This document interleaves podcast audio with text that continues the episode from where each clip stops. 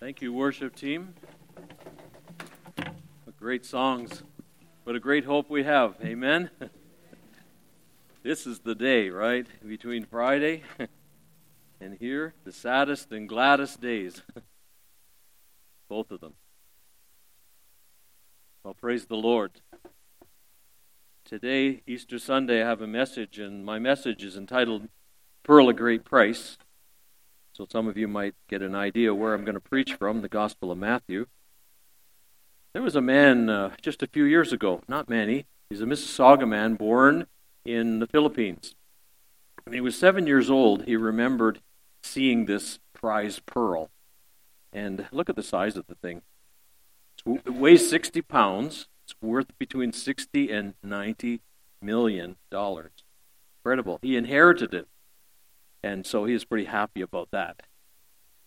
I'm going to fly up this week to northern Ontario, where there's diamonds and there's gold and there's silver and there's all kinds of things up there. Today we're going to talk about a gem called the pearl and what the Bible says about the pearl and what science says about the pearl so that we may be blessed this special resurrection morning. Christ is risen. He is risen indeed. Amen. Let's try that again. Christ is risen. Indeed. Amen. Well, let's look at this uh, passage of Scripture. It's two verses long. Probably didn't hear an Easter message on this pearl of great price, but there it is. Actually, I'm going to get everybody to stand again. We're going to read this short parable of Jesus, and then we're going to stay standing and we're going to pray Paul's prayers in Ephesians. So let's first of all look at this and read it together. Let's read it together. Again, the kingdom of heaven is like a merchant looking for fine pearls. When he found one of great value, he went away and sold everything he had and he bought it. And now let's make this our prayer as we look at Paul's prayer for the Ephesians. We, let's do it together, sorry. We keep asking that the God of our Lord Jesus Christ the glorious Father may give us the spirit of wisdom and revelation that we know him better. We pray also that the eyes of our hearts may be enlightened, that we may know the hope to which he has called us, the riches of his inheritance in the saints. And finally, and we pray that being rooted and established in love, we may have power, together with all the saints, to grasp how wide and long and high and deep is the love of Christ, and to know this love that passes knowledge. You know, Paul prayed for the people that were part of the Ephesian church, the Christians, that God would give them a spirit of wisdom and revelation, show them something they didn't really understand or know at that time. Then he prayed that their hearts would be enlightened. And that's our prayer today that we would understand the hope that God has called us to. But did you get this? His glorious inheritance in us. What are you talking about? Our inheritance is in Him, and we're going to inherit all the glory. He said, I pray that this morning you will understand Christ's glorious inheritance in you and in me. And then, of course, he prayed that we would just be able to grasp how wide and long and high and deep that love is that God has for us. And so, so be it. And everyone said, Amen. You may be seated. Matthew chapter 13 is a chapter that starts off on the seashore of Galilee, and Jesus is teaching parables. The crowds are there and the disciples. And as he's teaching from the boat in that hot Galilean sun, I'm assuming, he teaches from the boat and he teaches them four parables the parable of the sower and the seed, the wheat and the tares, the parable of the leaven, and the parable of the mustard seed. And those are for the crowds. He gives us the interpretation of the first two. Indoors, he tells the disciples, says, Let's go inside, boys. I have some club secrets. So this morning we're going to learn about some club secrets for our ears only, only because when you're enlightened by the Holy Spirit, that means He's going to let us in on some wonderful things. And He goes indoors and He tells them some parables. The fifth parable, He talks about a hidden treasure that's in a field, and this person buys the field so that he can get the treasure. And then he comes to the pearl, and he says that there's this pearl of great price. And this man, this merchant, finds this pearl, and what he does is he says it's worth selling everything out to get this pearl because it's of such value. Now, when it comes to parables, you know, parables are like sunglasses. That light's pretty bright right there. I should wear these every day. I preach up here. now I can see better. but anyway, sunglasses. Parables are like sunglasses. The truth that God wants to, Jesus wanted to share with his disciples was so brilliant that he dressed it up in stories that we would understand and be able to identify with so that we would get the glorious, we'd be able to see the light.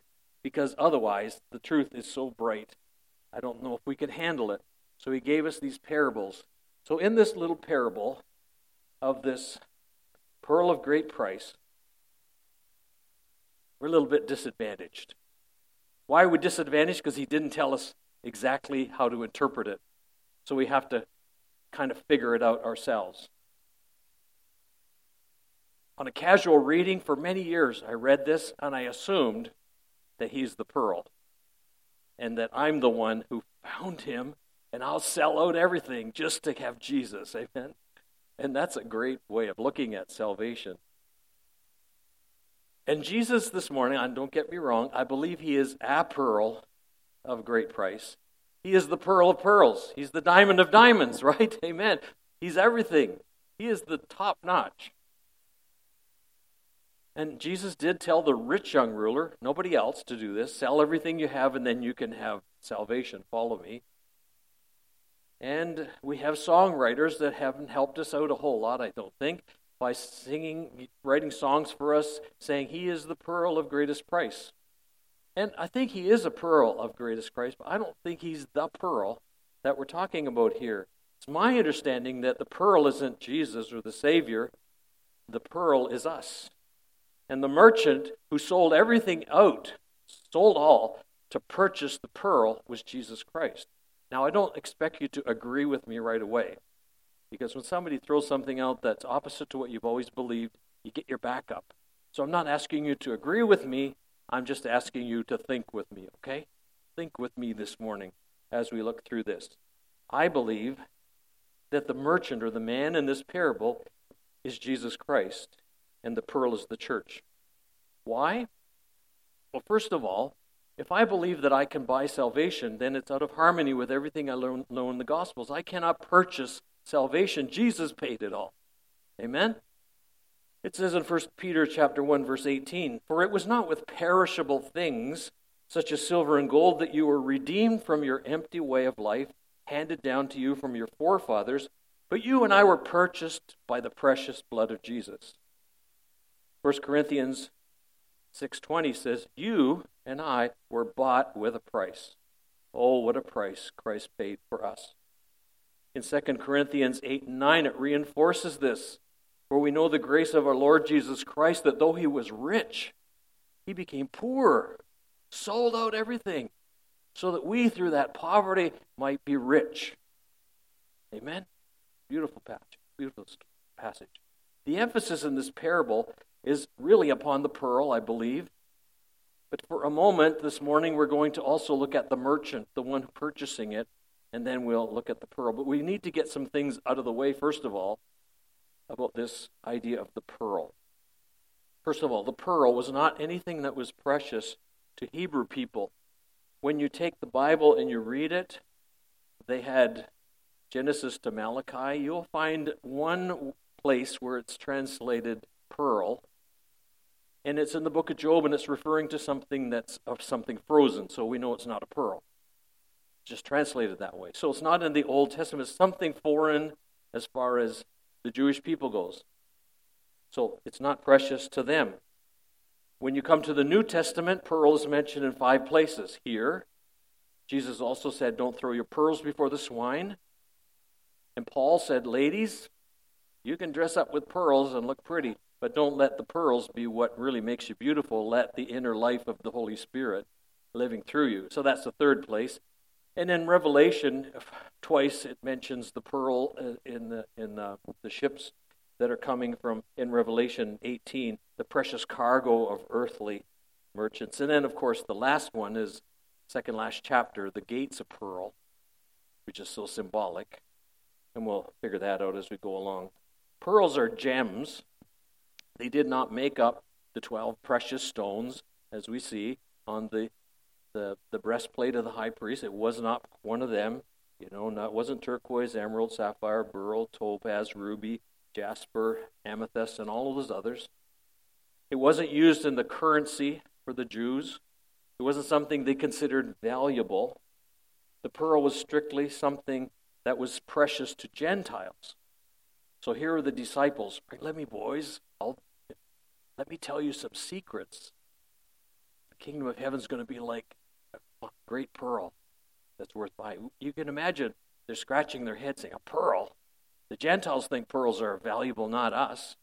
And so you can imagine with the look on their faces. So Jesus took an emblem that was a most precious thing, but it's most precious and valuable to Gentiles something completely outside of Hebrew concepts of value. Secondly, the pearl is different than any other gem. It's a product of a living organism. And living organism, the oyster. Okay? So it, the pearl is also a result that is that is the, it done. Pardon me. It's the result of injury that's done to that little little oyster. It's done. This little this little grain of sand, as the oyster opens its mouth, gets inside the oyster. And if you and I get a little grain of sand in our eye, you know what we have to do. We, if we can't get it out by washing it out and pull, trying to rub it out, we need to go to the doctor who will get rid of it. And if we leave it in there and keep rubbing it, it could cause blindness. Well, the poor oyster doesn't have any arms, doesn't have a doctor to go to, so it has its own situation, its own remedy for this. And so what it does is it takes that foreign object, that thing that hurts it right now, and it starts to secrete this, this special fluid on it. Calcium carbonate, I think it's called. And calcium carbonate just continually, layer after layer after layer around this little piece of dirt. So finally, it starts to take shape, and most of the time, it's a nice little round pearl, not like the one we saw in that first slide. So the number four, the pearl is produced by this injured oyster, as I've already explained, and transformed into a lovely pearl. Fifthly, the significance of the pearl is symbolic. The word that's translated pearl here is the Greek word margarite, which means pure. So the pearl is the answer of the injured life to the thing that injured it. That which was impure, which was foreign, which was harmful, has been transformed into something glorious and beautiful. A symbol of purity and innocence. How? By the very life that injured it. Getting the picture here. Isaiah says in chapter 1, verse 8, uh, 18 Come, let's reason together. Though your sins be as scarlet, they shall be white as snow. We shall be white as snow. We shall be pure. Well, the merchant in this little parable is said to be seeking pearls. It's impossible to think that a merchant who's seeking pearls is just going to keep it for himself. He's a merchant. He wants to get this pearl of great value and sell it, obviously, to do something with it. So when he sees this pearl of great price, he says, If I can get my hands on this, it's though it costs me everything, I'm going to get my hands on it and I'm going to take it or get it so that I can then bring it. And who did they bring it to? It was the Persians that first placed the value on the pearl. And so those in Iran and Iraq, you know, in Iraq it would be the president, and Iran today it would be the supreme leader, or also called the president. If you found a pearl of great price back in those days, even into the 20th century, it had to make its way to the leader of Persia or Iran and Iraq. It just had to, because that was that was necessary that that would take place, because only a king could possibly be adorned with this beautiful pearl. So, what's the meaning of this parable? I believe Jesus is touching a mystery that's so deep, even deeper than we perhaps have already thought of today. He was speaking of things that only later, after he died on the cross, rose from the dead, and the Holy Spirit came and enlightened Paul, the apostle, that he would begin to grasp, and the other gospel writers as well. The Holy Spirit would reveal in the ages, in the years to come, the mysteries of the kingdom to Paul the apostle and others. Dwight Pentecost, that's quite a name for a Baptist, isn't it?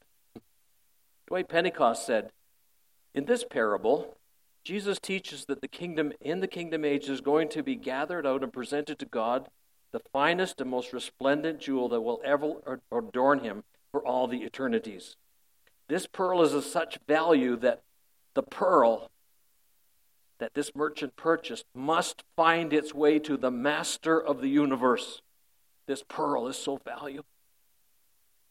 It says in 1 Corinthians 15, speaking of the future, the end is going to come when he, Jesus, hands over the kingdom to God the Father after he has destroyed all dominion and power and authority. He's going to hand over. Who's he going to hand over?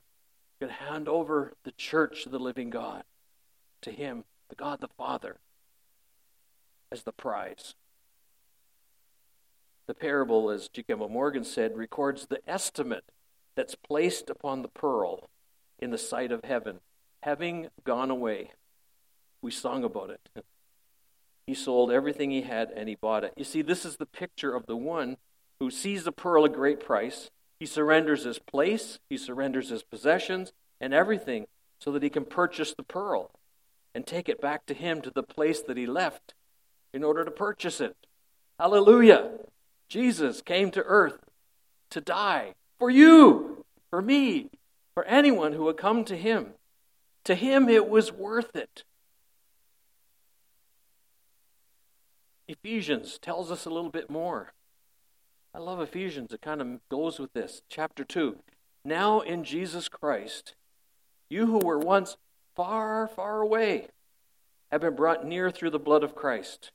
Consequently, you're no longer strangers, foreigners, aliens, but fellow citizens with God's people and members of God's household so we came to Jesus Christ worth less. I could not come up with the money to pay for my salvation, not even for a single drop of blood. It was my approach, my sins, that wounded Christ, that injured him. So the pearl is the result of a hurtful thing being transformed into a thing of beauty and innocence, and by the communication of the life that it hurt. Wow. My sins, I'm just a piece of dirt. I caused an irritation. My sins put Jesus on the cross. And what did he turn around and do? He communicated to me new life, beauty, innocence. And the half has not been yet told nor known. But may God give us a spirit of revelation today to understand the heart of God and the reason that Jesus came to die and that he rose again. So the church consists of those who wounded him. We all did it. Yet our wounding has resulted in being communicated to you and us, us today, me and me. His virtue, His grace, His glory, His beauty, His very life is in us. Hallelujah. You are in Christ. Your life is hidden with God in Christ. It's amazing to be in Christ. he came to his own people, the Jewish people. They didn't receive him. His bed was straw in some cattle shelter. His pillow was a stone. He was severely tempted by Satan, directly in the desert, indirectly through those who were close to him. He was hounded by religious leaders all of his days who tried to have him arrested and killed yet he wept over Jerusalem. He suffered an anguish in the Garden of Gethsemane. I was listening to Dr. Victor Shepherd this morning as I was coming here, and he was talking about the Gethsemane. And he was talking about Jesus falling down. And he says he wasn't just falling down once and kneeling, he was stumbling, he was staggering. Victor Shepherd said he was staggering like the town drunk. Why? Because of the load that was upon him. He knew that he was going to take upon the sins of the whole world. He knew that there was going to come a time when the Father would have to turn his face from him. In the Garden of Gethsemane, it talks about sweating drops of blood. Blood came out of his pores, not liquid water like you and I or normal sweat.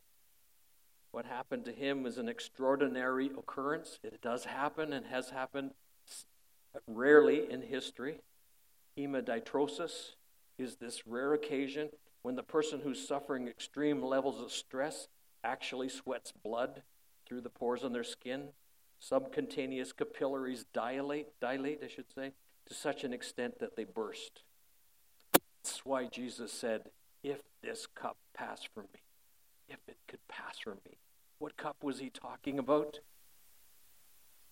Was it the night of betrayal when Judas arrived with those who came to arrest him? Was it the flashes of torches, the indictment before the high priest? Was it the hours of waiting and tension and beating? Was it the mock trial through the night until he appeared before the high priest and counselors in the morning? Was it the strange and private interview with Herod? Was it the rough handling of Herod's soldiers? Was it the awful scenes where Pilate tries to free him? Was it the scourging that he received that nine out of ten criminals never survived? Was it the cat of nine tails where the victim would face the accuser or the, or the beater and he would take that cat of nine tails, which would go over the shoulder, hit the skin, made it a glass and bone, take a hold of the skin and rip it forward? Was that what it was? Was it the crown of thorns? Was it the face so disfigured and spit upon? Was it the fact that his head was beaten by uh, uh his head was beaten by rods? Isaiah said prophetically, those that were around said, He's been smitten by God. He must be an evil person. Otherwise, no one would have to go through this kind of torment. Was it his feet and his wrists that were nailed to the rough cross? Was it the dehydration after 18 hours without any drink? Was it the loss of blood, naked on the cross, every sunbeam like a leech sucking for more moisture? The loss of liquid produced a fever. Was it that? Was it the inflammation of his hands and his feet and the fever that was produced by even that? Was it the fact that his eyeballs would have been burning in the sockets? Was it his head that was aching with excruciating pain? Was it the fact that his mouth was like cotton and his tongue was swollen? Jesus did that for us. Hallelujah. He paid the price. And all I did to earn it was to wound him. To come to him, my sins, he, he took upon himself on the cross. You know, Martin Luther sat motionless. They say for a long time, hours, he sat motionless as he looked at the cruci- picture of the crucified on the cross, as if he was in some kind of a trance. He denied himself of food, he denied himself of drink. He was absorbed in deep contemplation until finally Martin Luther stood to his feet and exclaimed, God? Forsaken by God? Who can understand it? When Jesus was on the cross and he said, My God, my God, why have you forsaken me? What he experienced at that moment was the lack of the presence of God, something he had never experienced before. None of us here know what it is like to have a lack of the presence of God. The Holy Spirit is here, He is in all the world. Every living person does not know what Jesus went through to have a sense of the lack of the presence of God. But for that moment, in order to pay the full price for our sins, God turned his face from Jesus, and there was no presence. Jesus hung on the tree, the Father's smile hidden, the Father's favor withdrawn, the Father's presence not known. A little girl listened to a Good Friday sermon on the crucifixion one time, and after she left church, she said, Mommy, I love Jesus, but I don't like God. His agonized cry was because of sin, sorrow, and the silence. The silence. The bottom line is, as I said Good Friday, God would rather go to hell for me than go to heaven without me and you. This pearl, the church, is now, get ready for this, the chief means and medium, the way God is going to, to manifest His grace and His glory and His love for all the ages to come. This is the church age. Out of this church age, God is gathering His church. And we are going to be on display for all eternity. When someone in the future ages that we know not we know nothing about just says to one of the others, what, what, explain to me the grace of God, they will point to the church.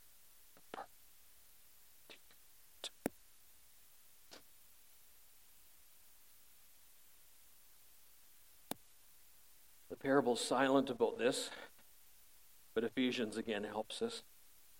It says in chapter 3 This grace was given to me to preach the, to the Gentiles the unsearchable riches of Christ to make plain to everyone the hidden administration of this mystery, which for ages past was kept hidden in God and create, who created all things. Look, look at these next two verses. His intent was that now, through the church, the manifold wisdom of God should be made known to who? The rulers and authorities in the heavenly realms, according to his eternal purpose, which he accomplished in Christ Jesus our Lord. The church is going to be the means through which the unborn ages, the future ages, will know the grace and the love of God. Sit up straight in your chair, folks. We need to stand at attention almost. Look at this calling that we have. We who were worthless are not only being made worthy through the blood of Jesus Christ, but we are going to be on display for all eternity and Jesus sold out everything just so that we could be that church, rescued from the deep darkness. The instrument through which the angels, the principalities, the unfallen intelligences of other worlds, are there other worlds? Well, it wouldn't surprise me. I mean, this is a vast universe that has no end. We don't know what's out there, but one thing we do know that this is the focus right now, and that on this planet called Earth, where God created man and woman, in this place, they turned their back on him, and God the Son gave his life so that we could come back and be in fellowship with him. Hallelujah. The church, redeemed, purchased, purified, glorified, is the instrument that God is going to use forever and ever. The pearl of great price is found in the midst of human wreckage, is gathered out of that wreckage, is exalted, and made the medium or the means through which in the coming ages the infinite truth of God's grace and God's wisdom is going to be revealed. Elizabeth Barrett Browning wrote a poem once, and it was called Seraphim, Angels. She described the angels watching the processes as the Son of God disrobed, came to earth as a little baby, became human, and watched the processes of Jesus' journey on earth. And they watched in wonder as they saw, saw the Lord stoop to the dark places of the earth, and with bated breath they watched as he suffered until the meaning finally dawns on one of the angels, the seraphim. And they said, when Jesus rose from the dead, said, from this point on, this is going to be the song of the blood bought captives of mankind.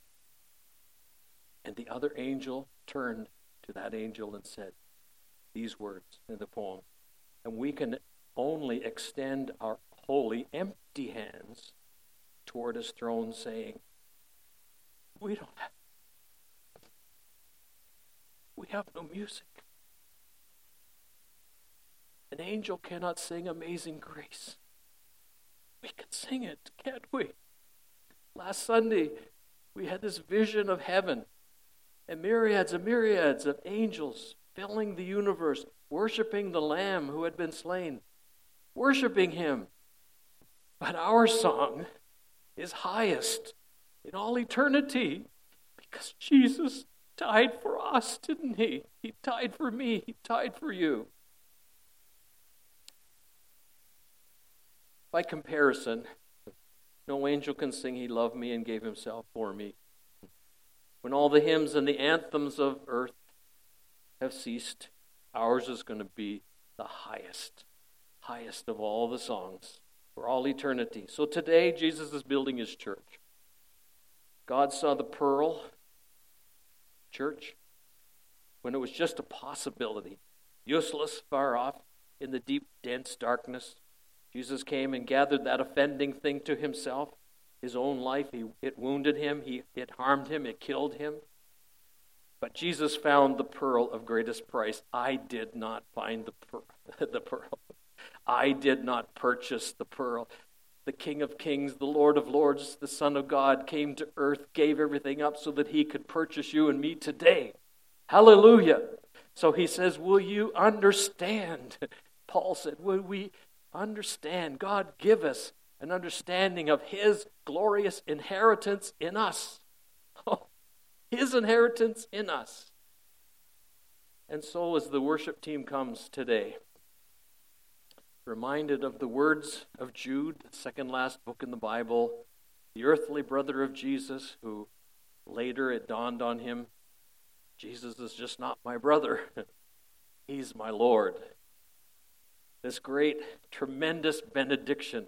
Listen to Jude. Think of him as the brother of Christ who lived with him and all of that. Come into that full realization that this brother is also the King of Kings and the Lord of Lords. He says, To him who is able to keep us from falling and stumbling, to present us before his glorious presence without fall and with great joy. Hallelujah. Imagine that. We are going to be presented to God the Father without fault. The pearl, to the only God, our Savior, majesty and power and authority through Jesus Christ before all ages and forevermore. Amen. Let's stand together as we just read a couple more scriptures before the worship team comes. He's going to present me and you one day. This is a matchless wonder. Hallelujah. He's going to present us faultless before his throne. The church of the living God is the pearl the merchant saw, and our hearts can rest assured that though the kingdom ideal is not what it should be, one day he's going to change all that. In the moment, when is it going to happen? In a moment, in the twinkling of an eye. At the last trumpet, the dead is, are going to rise incorruptible, imperishable, and we shall be changed in this corruption. or corruptible will put on incorruption, this mortal shall put on immortality. And then it shall be said, Oh, death, where is that sting? It's no longer there. Grave, there's no victory. Hallelujah. Hallelujah. For someday soon, soon and very soon, the Lord shall descend. He'll come back. Going to gather the pearl with a loud command, with the voice of an archangel, and with the trumpet call of God, and the dead in Christ will rise first. And if we're still around living on earth, we who are alive will be caught up together with them in the clouds to meet the Lord in the air, and so shall we ever be with the Lord. Hallelujah. Hallelujah. On display, His glorious inheritance is us somehow. I don't deserve it. And to summarize this most succinctly, Paul says in Philippians these words Jesus, though he was in the form of God, did not consider being equal with God a thing to hold on to. So he made himself nothing, taking the form of a servant, being born in the likeness of men. And being found in human form, he humbled himself and became obedient to the point of death, even death on a cross. Therefore, God has exalted him, amen, has bestowed on him the name that is above every name, so that at the name of Jesus Christ, every knee should bow in heaven and on earth, and every tongue confess that Jesus is Lord. Let's worship Him today. Let's lift our voices together. Hallelujah. Let's take a moment and thank God for this great salvation. Hallelujah. Let's worship the King of Kings, the Son of God. Hallelujah. Who's coming soon to this world to change this world. Hallelujah. The one who took us when we were in sin and transformed us. The half has not been seen and the half has not been told. But oh, we have a glorious future. Hallelujah. And we worship the Lord today on this Easter Sunday. He is risen from the dead. He is Lord. Hallelujah. Every knee is going to bow. Every tongue is going to confess one day that Jesus Christ is the Lord. Hallelujah. And we worship you today. And so we pray for those that might be here who have not received Christ. Today, make it your day. Ask Christ to come into your life. Ask Him to forgive you for your sins. Father, seal your word in our hearts today. Thank you for the revelation. Thank you for enlightening our eyes. Thank you for having a, giving us another view of what Christ has done for us and what we are in Him. Hallelujah. Bless your word to our hearts, we pray. In Jesus' name.